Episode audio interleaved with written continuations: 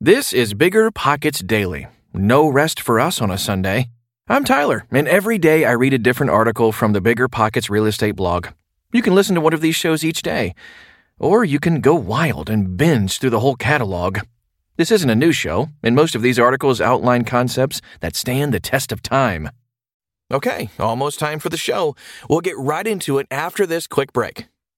This show is sponsored by Airbnb. Did you know that a long time ago, before I ever started my real estate business, I turned one of my first primary residences into an Airbnb? And that's the extra income that I needed from Airbnb that gave me the confidence to go out and work for myself and eventually quit my nine to five job. And now I have dozens of Airbnbs all over the country. I've even partnered up with the old David Greene on a recent property in Scottsdale to take our portfolio to the next level. And of course, we host it on Airbnb. But you don't need to be a full time real estate investor to start on Airbnb. As a matter of fact, I was self managing 10 properties while working my nine to five job, so I know anybody can do it. Think about it this way you're looking for extra income and going on a vacation. Wouldn't it be great to rent out your space and let your property pay for itself while you're gone? I did this one time. I pitched my wife and my roommate, because we were house hacking, on the idea of renting out our home, and it paid for all of our expenses on a trip to Mexico City. So go and give it a try. It might just change your life, just like it did mine. And I really do mean that. Your home might be worth more than you think.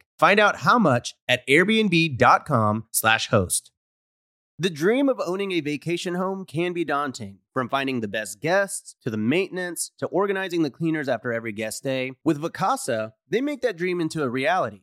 As a full service vacation home management company with vacation homes in key destinations across the US, they know a thing about how to make owning a vacation home easy and profitable. On top of proactive property maintenance visits by professional local teams, a hospitality driven booking platform, and around the clock support, Vacasa earns homeowners an average of 20% more revenue from their vacation homes. Vacasa is always thinking of ways to simplify the vacation home owning experience by putting your home to work for you. If you're looking to make more from your vacation home, work with the reliable property manager, and finally have peace of mind, partner with Vacasa at vacasa.com slash biggerpockets. That's vacasa.com slash biggerpockets. Six tips for saving money during tenant turnover by Matt DeBoth. It's common knowledge that one of your biggest costs as a landlord is the turnover process. Or if you didn't know, then now you do. Every landlord hates it. You have a unit sitting vacant for a few weeks while you're paying the utilities, and you need to do repairs, advertise, meet new applicants, and screen tenants. Having a tenant move out is just a headache. While it's going to happen no matter what you do, here are some ways to reduce the cost of turnover. How to reduce the cost of tenant turnover. First up, LED light bulbs. This may sound like a small thing, and it is, but it will save big bucks. LED lights save electricity, so when you're paying the utilities after the tenant moves out, it's already saving you money to have these in place.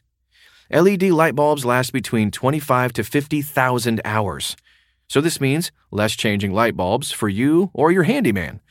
This little step can save you money and headaches. Plus, when an old bulb burned out, usually the tenant would change it. But in the past, I've experienced situations where a tenant will either not put the glass back over the light fixture or will even pull the ceiling fan off the ceiling. Just trying to put a light bulb in. Huh. By using longer lasting bulbs, this will help prevent tenants from breaking things. Master Key System. This is something I do on every apartment complex I buy. Get a master key system. This way you have only one key and you don't look like a janitor walking around with a giant ring of them. Yes, it is expensive to set the system up, but after that, it's a game changer.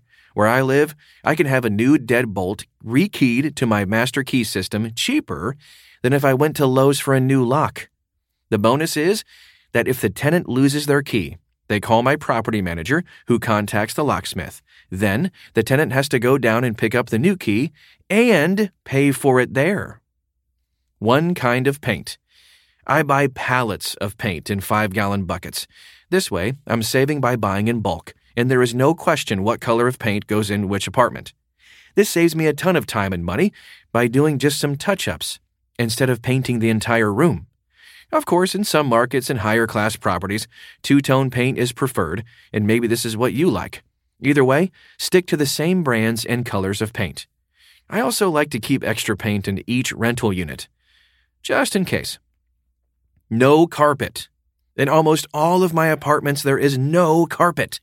This is because carpet is a huge waste of money. And the number one thing I have found that needs to be replaced. Instead, I use luxury vinyl tile, LVT flooring, ceramic tile, or snap together flooring. These types will stand up to large amounts of wear and tear, which will save you thousands of dollars over time. Plus, they're easy to clean and maintain. Cleaning crew. Although this one might not seem like a money saver, it will pay dividends. I use the same crew to clean each apartment complex. The crews I use are so streamlined in their process that there is no need for me to micromanage them. They have a certain method and checklist of what to clean, repair when they are in there. They know exactly what I expect and exactly how the apartment needs to look for the new tenant.